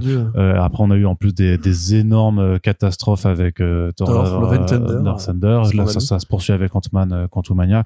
Donc voilà, Marvel Studios ne mérite pas d'être euh, récompensé euh, pour, Mm. pour ses effets visuels de toute façon. Quoi. Enfin, en plus, ils méritent d'autant moins une récompense qui, qui en plus, ils poussent à bout leurs équipes justement d'artistes visuels et justement, bah, ils sont eux-mêmes responsables de l'état de finition de, de leur production. Bref, euh, Corentin justement sur le visuel, on se régale avec la dernière actualité de ce podcast, ce qui, qui est le euh, premier trailer pour le film d'animation Tortue Ninja Mutant Mayhem ou euh, Ninja Turtles euh, Teenage Years en, en- Qu'est-ce que c'est que ce titre Paramount France si vous avez Very besoin- Bad Turtles. Ouais, c'est ça. C'est, trop bizarre de, je sais pas, c'est, c'est con.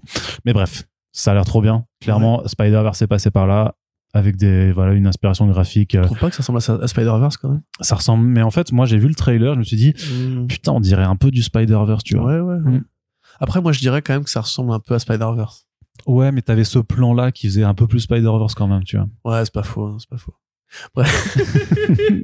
Les lourds. Donc, euh, super, euh, super petit trailer, euh, super annonce de casting aussi. Quand même. oui, c'est un gros casting. Jackie.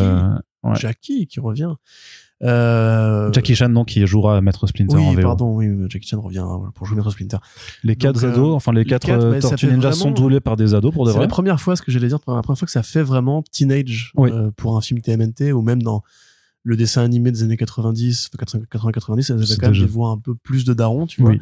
Et puis elles étaient quand même morphologiquement euh, normales, alors que là vraiment elles ont des gueules d'ados, des voix d'ados, des comportements d'ados. Et ce qui est marrant pour la- de la part de Goldberg et euh, de Rogan, qui ont quand même produit euh, Superbad, enfin qui écrit, qui ont écrit euh, Superbad, Super Grave, l'un des meilleurs teen movies euh, de tous les temps, Mm. et qu'on produit depuis, alors je crois, euh, soit le film de Benny Feldstein qui s'appelle Orio, je sais plus. Mais il y avait mes pires voisins là, les pires voisins, c'était pas. non, non, non, pas pas après ça, ils ont sûrement eu des billes dedans, mais parce qu'ils jouent dedans. Mais Mm. euh, non, non, je pensais, tu sais, au film euh, qui est le remake, on va dire, de Super Grave avec la petite sœur de John Hale euh, sur Netflix. Euh, comment s'appelle-t-il? Je sais plus. Bref, peu. Ah yes, Docteur Mémoire est encore passé. Et Rogan qui a fait pareil un autre film comme ça avec des jeunes garçons. euh. donc c'est un, un sujet qu'il connaît bien. Ah oui, euh, Ah, avec. regarde, avec quand j'ai dit jeunes garçons. Oui, un non. film, un, un film. Oui, oui, je vois, c'est euh, c'est euh, c'est pas Naughty Boys ou un truc Un comme truc ça. comme ça, ouais, c'est Naughty Boys. Non, ça, ça doit pas être ça parce que ça c'est c'est ton BitTorrent. Ça, ça c'est ouais, ça c'est. Euh, bref.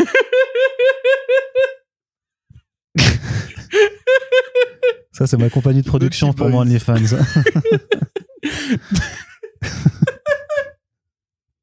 Je vais pas y arriver. Donc ouais, euh, ça a l'air ultra sincère. euh, ça a vraiment l'air euh, bien écrit. Enfin bien écrit. Ça a l'air en tout cas d'être. euh, ouais, ça, ça, ça. ça Attends, il y a Ice. Cube, euh, je sais plus qui là pour faire euh, et euh, Post Malone aussi qui sont casting pour faire Bebop et Rocksteady, euh, je crois. C'est pas Rogan qui fait. euh, Non, non, mais enfin t'as Ice Cube et Post Malone qui sont aussi de- dedans quoi. Oui, pardon, Ok. c'est- Rogan Parce qui, que qui justement, c'est bloc fa- facochère après le roi lion. Oui, oui. Euh, donc ouais, gros casting, euh, grosse DA, euh, effet un peu stop motion, on va dire, où on fait pas une animation ultra fluide et tout. Ça a l'air juste fun, ça a l'air juste bien, ça a l'air juste beau. Voilà, enfin que, te- que, que te dire vraiment? Et donc c'est, on faisait la blague parce qu'effectivement euh, Maximilien Pierrette, euh, journaliste d'Allociné, a dit dans un tweet que ça, que ça faisait très Spider-Verse. Et Et toi moi, j'ai lu que le répondu. début là. du tweet et je lui ai dit, je trouve ça fait vachement Spider-Verse. Et donc Arnaud et Max, du coup, se sont foutus de ma gueule pendant 15 tweets après à dire ça fait très Spider-Verse. Oui. Mais c'est pas une blague en vrai. Enfin, Spider-Verse, on l'avait déjà vu sur euh, le dessin animé sur Moon Girl et la série Miss Marvel a vraiment eu un impact en fait, a vraiment Oui. eu une, euh, une filiation, un héritage dans ce qu'on peut faire en animation Mm. avec des jeunes héros en général. Mais d'autant plus que le réalisateur c'est Jeffrey Rowe qui a fait un film d'animation qui s'appelle euh, The Mitchells vs The Machine qui est sur Netflix qui est incroyable ce qui est vraiment Ouais, qui est complètement emprunt aussi d'idées de Spider-Verse et qui apporte ses propres marques et qui en plus est chapeauté par Lord et Miller. Donc en termes d'humour absurde et tout ça c'est c'est une dinguerie. prod Sony, ça aussi? Si, si, c'est Sony Ouais, bah, il me semble. Non non mais ils sont trop forts hein, sur l'animation. Euh, Mais eux, du coup, ouais, ça fait forts, grave quoi. plaisir. Comme on le dit à chaque fois, euh, plus d'animation en super-héros ou en comics en général, s'il vous plaît? Parce qu'a priori ce sera euh, voilà c'est- là que se trouve le talent. Moi, ça j'aimerais dire que Crypto les euh, Super Animaux, c'était une des meilleures prods de l'année ouais, dernière. c'était hein. c'était bien. Euh, mais c'était moins bien que ça tu vois au niveau graphique. Oui, oui, non, mais c'était pas recherché. c'était pas Lego Batman ou Spider-Verse, mais c'était quand même vachement fun. voilà. Euh, donc ça fait vraiment super plaisir. J'ai très hâte de voir le film euh, et effectivement enfin elles sont juste trop mignonnes les tortues tu vois avec leur petite voix et tout c'est on a rarement la dynamique justement où on se dit que c'est des gamins de 14 ans en fait. Tu vois même dans les comics hein, généralement elles font tout de suite très guerrières et tout. Donc euh, grand hâte grand plaisir et, et que dire de plus euh, la vie est belle Arnaud. Ouais, c'est tout à fait. Et donc, ça sortira le 9 août au cinéma. Ça permettra en plus avec Comics. après Spider-Verse 2 du coup Ouais, ça permettra d'accompagner avec les nouvelles intégrales de la série chez iComics et euh, les, euh, la nouvelle série aussi avec Sophie Campbell à l'écriture. Et franchement, moi, j'ai- envie de dire pourquoi pas une nouvelle Tortue Mania pour l'été euh, par chez nous. Ce serait vraiment stylé, quoi. j'espère j'espère J'espère parce que je pense que c'est euh, un film qui peut qui peut réveiller un petit peu les gens et bah euh, j'espère que plein de gens se mettront à lire des comics également euh, en suivant. Oui. Tu sais que j'ai gratté du coup une news sur, euh, enfin une brève sur Spider-Verse hier. Oui. Et ça m'a quand même rappelé douloureusement que le film n'avait même pas fait 400 millions. Donc, Oui, oui, bah euh, Si vous avez une carte UGC, euh, allez le voir une fois, puis dès que vous passez devant un cinéma, euh, repassez la carte, repassez la carte, repassez la carte, parce que l'animation comme ça a besoin d'être défendue.